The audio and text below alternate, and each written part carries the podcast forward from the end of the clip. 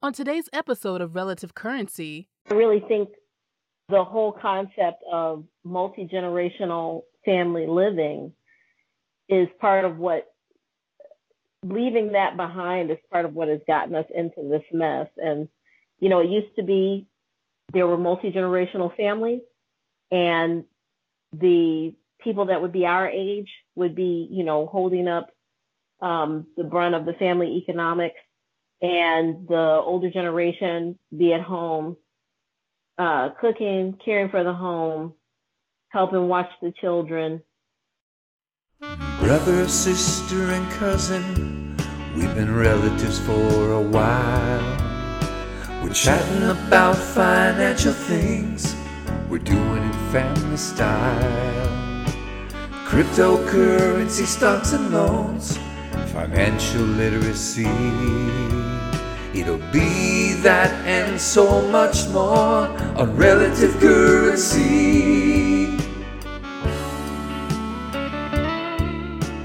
You're listening to Relative Currency, fine-tuning financial literacy for the middle class. Ladies and gentlemen, welcome back to another episode of Relative Currency. I'm Frank, here with Alicia Treffin, and again, special guest, our first cousin, E J Sampson. We are so happy to have him here again with us. Um, just, just we've, we've, been, we've been having such a an amazing time tonight. And in in this episode, we're going to talk about something that we've talked about previously, um, and it's the idea that either if you live long enough, you're going to have to do this, or you're going to die trying, and it's retire. Um, and in the previous episodes, we talked about, you know, the issues with, you know, retiring and, you know, we're, but today we're going to bring a lot of things together that we have kind of touched on in the previous episodes, and even in even other episodes we didn't talk about retirement. But the idea that now, especially tonight, when you think about the United States economy, there is a retirement crisis happening, right? You got to look at the convergence of certain events happening. You look at likely we're in a potential uh, depressionary state in the current COVID crisis. You're looking at the dollar losing value. You're also looking at Um, how would you say, people who have lost their jobs, they have record unemployment, which is which is just which is really crazy, the amount of people that are not working. And so you also have a looming Social Security cut that's going to happen, right? We're not even we haven't even really talked about that previously, but Social Security benefits are being paid by the current people who are paying it. So basically, we're paying for our parents and grandparents to be getting Social Security right now. And that's really the truth of the matter. And by the time we're able to draw on it, people in their thirties and forties, will there be, will it be there, and will, or will it be reduced? And it will be, it likely will be at a minimum, if it's there, will be reduced from what we've put into it, which is a downer. So when you look at these factors, you know, what are people really going to do? You're talking about, we talked about this in our previous episode, um, The Gig Is Up, where you have the hospitality, service, retail industry devastated, demolished. Who knows when those things are going to come back up, or if they're going to come back up, or the level to which they're able to be to return. So people in these industries are, have not been able to work. They've not been able to probably save, and now they're looking at potentially saying, "How am I going to retire?" And they say you need, as an American, as an, in living in America, certain places, you need between three to six million dollars to retire, and that's. Not and, and that's and that's moderate. That's not even like living super fancy. That's just like, hey, you need about that much to retire. Um, and, and so we're talking about people who don't have anything saved at this current time, let alone even in, I mean, not even in their savings account. They don't have anything in their retirement account. What is really the plan forward for for a lot of these people? And that's what we're going to talk about a little bit um, tonight. Is, you know, what are the plans for those who have not been able to save? Um, what what are some of the options? I know in a previous episode, and, and I'll let uh, Treffin chime in on this in just a second, is we talked about people re- re- retiring in other countries, you know, with, with that. And, they, and there's programs, right? There's programs all over the world for expats to come in and live in these countries, you know, and set up and, and, and, and live, so you can live with a lot less money. Um, so I think that's something people are going to have to look at. I think people are going to look at also, hey, you're just going to have to work until you die. Like, if you don't want to leave the country, you just have to have this kind of like a little job until you kind of die, bringing in some kind of income to supplement your Social Security, and if you have any kind of four oh one k. Um, I think there are some real challenges. I think you may see things where people are moving in together, uh, retirement communities where people are kind of almost getting roommates, and you have to live. I know it sounds crazy. End of your life, if you end up widowed without children to take care of you, you end up basically, uh, if you're if you're if you're, you have your faculties and stuff, you're living in kind of like a a retirement dorm, so to speak. Um, I think these are the kind of things you might end up seeing, might end up happening. They may exist now, but I'm just saying they might become more prevalent or be prevalent because of people are not going to be able to have those resources, because you don't want to be in your prime earning years as people are now, out of work, out of a job, with uncertainty. You're talking about people who are in industries where they might have been making good money, but now the upside of the industry is, is gone down, and then it's like, where you're going to go? You can't go to a new career. It's very difficult to transition to certain careers. Like, everybody can't go and be an engineer after, you know, being, um, you know, a chef, or after being, um, you know, running, being C E O of a retail company. Like, certain things just don't translate. You can't just become a doctor. Uh, you know, obviously Alicia is a doctor, and she went to school for many years, decade, over, well over a decade. So it's not just something you could transition into. So there are people who are kind of locked into a career path, and their finances are kind of locked in with that. And so um, I'm going to just kind of leave it there um, of some of the challenges that people are facing, and some of the and some of the roads to retirement they could actually take.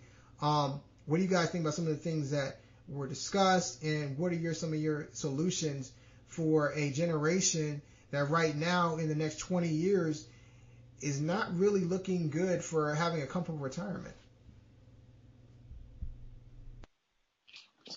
So for me, um, overseas is definitely a good bet still. And I know a lot of people are probably worried about that because of the virus and things like that right now. But uh, if you were in Asia at the time of when the virus started, then you would have probably felt like, oh, I want to leave. I want to go back to the States. But right now, pretty much Asia is the only place in the world right now that has it under control. At least they have it more under, they have it more under control than Europe and America right now. So that's Japan, that's Korea, that's uh, China. Even China has it under control more, even though they're in the news. They're saying that there's a severe outbreak in Beijing, which is where I am right now. That is one hundred cases that happen in Beijing, and this is a severe outbreak. And I know in Texas there were some two thousand that happened alone in the whole state. So uh, that's one hundred cases, I think, that happened in Beijing and most of China. Um, I don't think that it's any higher than that. So uh, that's not necessarily really severe. They still pretty much have the situation under control in China. But um you mentioned people working for the rest of their life.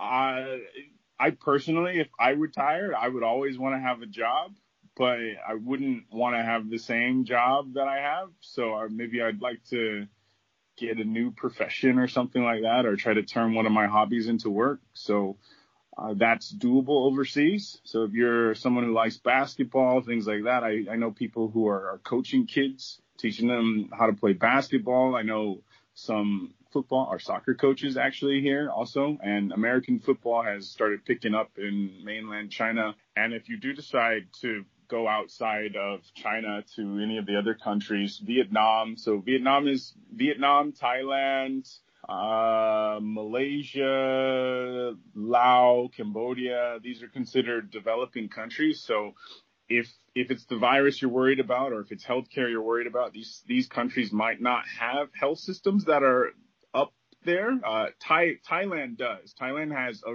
really good health system, and there's this thing called medical tourism. So that's a business in itself for people to take people to Thailand to um, go to see the dentist, or for people to go to Thailand to get some kind of heart transplant or get some kind of serious surgery, because it's extremely cheap and the doctors are really good in Thailand. But uh, knowing knowing how to take care of yourself in Asia is really important. So a lot of people, if they want to save money and they want to have an excellent doctor, they go to Thailand. Even people in China go to Thailand for things like like serious heart surgeries and things like that. But if you're talking about trying to keep yourself safe from the, the virus and enjoy yourself and actually enjoy your retirement, well, it just depends on how you've come to understand the culture that you've moved to. So for me, I feel safe in Beijing right now, but a lot of my friends didn't, and they went home back to the States, and now they don't feel safe in the States right now. So I, I just think that in general, it wasn't a situation where any particular government was going to keep you or is going to make you feel safe. Uh, you just had to have faith in where you were living and what was going to happen. But uh, another thing is a lot of people didn't lose their jobs, too, in uh, mainland China. Uh, even even people who I know who did lose their jobs, it was really easy for them to find new jobs. So knowing that the job market in Asia is better than the job market in America is something to understand. And that could change. So paying attention to that. But uh, if you're talking about retirement, it's very affordable to retire in Vietnam, very affordable to retire in Cambodia, very affordable to, to retire in uh, Laos. But you also need to remember some things about like some of these countries. Cambodia and Laos are extremely corrupt countries. And for example, if police pull you over, you're doing something illegal, like you're on a scooter without a license, which is very common for foreigners to do. If for you to get out of that situation, you have to give the police officer money. That's it's expected that you do that. That's very normal for someone to give the police officer money. And even still, you might have a police officer who's offended by the fact that you wanted to give him money because you didn't give him enough money. So understanding the culture of the place that you go to is really important, especially if you're going to a developing country or you want to go to a place where you retire in a developing country. If you decide to do something good, you decide to start a charity and you want to go to one of these developing countries, whether it's um, in Asia or anything like that, most of the time the community will take care of you and they'll appreciate the things that you're doing. Uh, I have uh, some friends who were doing things like that in Cambodia. And even though they didn't really know what was going on in Cambodia and all of the corruption and things like that, they were taken care of. Uh, but I guess to kind of sum up all the, the junk that I'm saying is, Uh, maybe prepare to have a retirement profession, some kind of business or something that you want to retire into if you do decide to move abroad, and the cost won't be very much. I, I, there are loads of businesses and things that you can start in Asia with actually not spending any money at all. You can just start a group and make it your hobby. So if you're if you're able to save the money to come here, then that would be a good way for you to just to just come here. Um, and then the jobs, even though the jobs might seem like they don't pay so much, at least in mainland China, Japan, and Korea, it's very easy to save in Korea and in mainland China, and you'll realize that you'll save more money than you ever would have in the States. Japan is a bit tricky. You need to get used to the culture. It can be very expensive in certain places. Same for Korea. But if you get used to the culture and you start understanding that there are more cities outside of Tokyo and Seoul, then you can do the same kind of savings that you could do in some of these developing countries.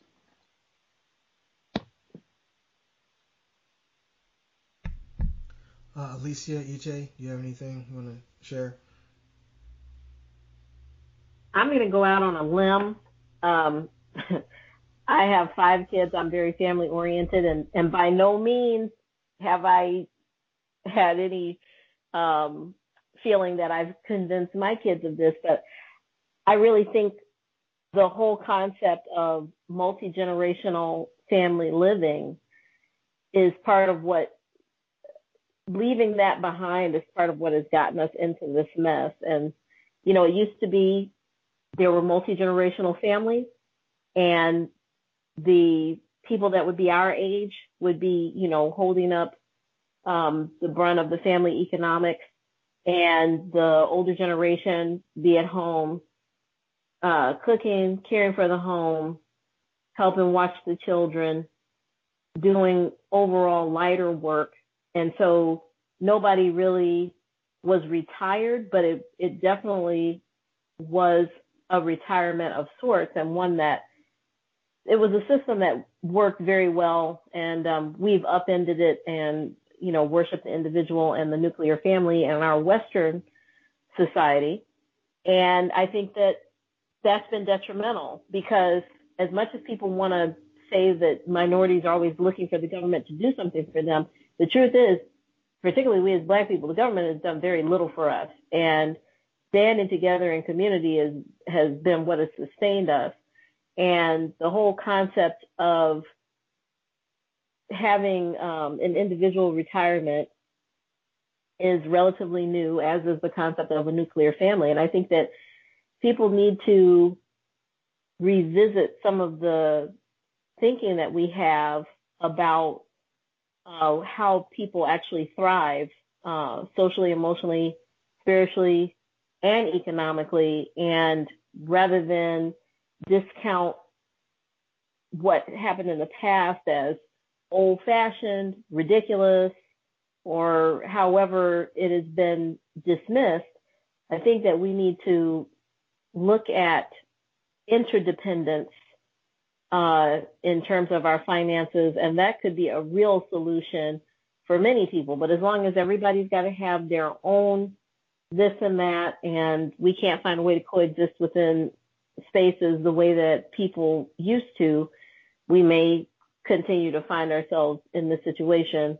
And I don't know that I'm going to be successful at raising my children to think the way that I do. So I may be the little old lady living, you know, by myself with my husband or what have you. But that's not necessarily what I think is the ideal. And I don't, people want to talk about biblical standards. Look at how the family was in the Bible. It's not mom, dad, and a couple kids and Spot the dog. It's a whole clan of people. So that's also something to think about. This, the whole dilemma of retirement is a lot due to a construct that we have created for ourselves uh, in these modern times. Man, that was that was really, really good. Um, E J, do you have anything? Nothing here. Okay. Yeah, I mean, that was really good what you just said about the family. I think that was... Yeah, that was I agree too. That, that, was, that, was, uh, that was something that I had not considered. So you really didn't go out on a limb. You actually went where you should have gone. We actually are out on the limb. What we're doing is on the limb. What you're doing is on the actual tree that's stable. We're actually on the limb ourselves out here with trying to do everything ourselves, which is why I was saying, I mean, if you think about my argument, it was so crazy, or not my, or my I guess my discussion point was it seemed so difficult, and it's because, as you put it, maybe that's not the way we're supposed to be doing it. It's like to think that people now who ha- don't have any money are going to have three and five million dollars in the next twenty years. That's just absurd. Like they're not even going to make that gross, let alone have that saved net after, you know, all, you know, with living. Right. Um, so, so just, yeah, just, just craziness. Um, but again, what a great, what a great discussion. Again, I want to encourage you guys to listen to this. Uh, we're on iTunes, Stitcher, Podbean, Google Play, um, Spotify, Breaker, TuneIn.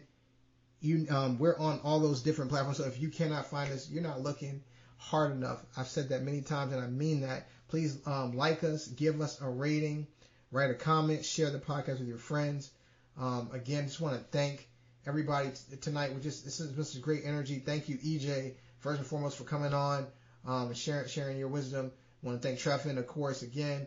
Um, you're in a different time zone, so appreciate you, man. Alicia, always, thank you. Five kids is not easy. And so I just want to just say, man, we have really, um, this this is just an amazing turn of things where we've, we've been doing this less than a year. And so I feel like we've grown so much. And so I'm just grateful that um, we, we will continue to do this, continue to gather our minds and share information so that the next generation will be informed and not grow up um, grasping and making mistakes that they don't have to. Uh, we just, again, thank you guys for listening. We love you, and we'll see you very soon on another episode of Relative Currency. Thank you for listening to Relative Currency. Please subscribe to the podcast on iTunes, Google Play, Stitcher, and other major podcast platforms.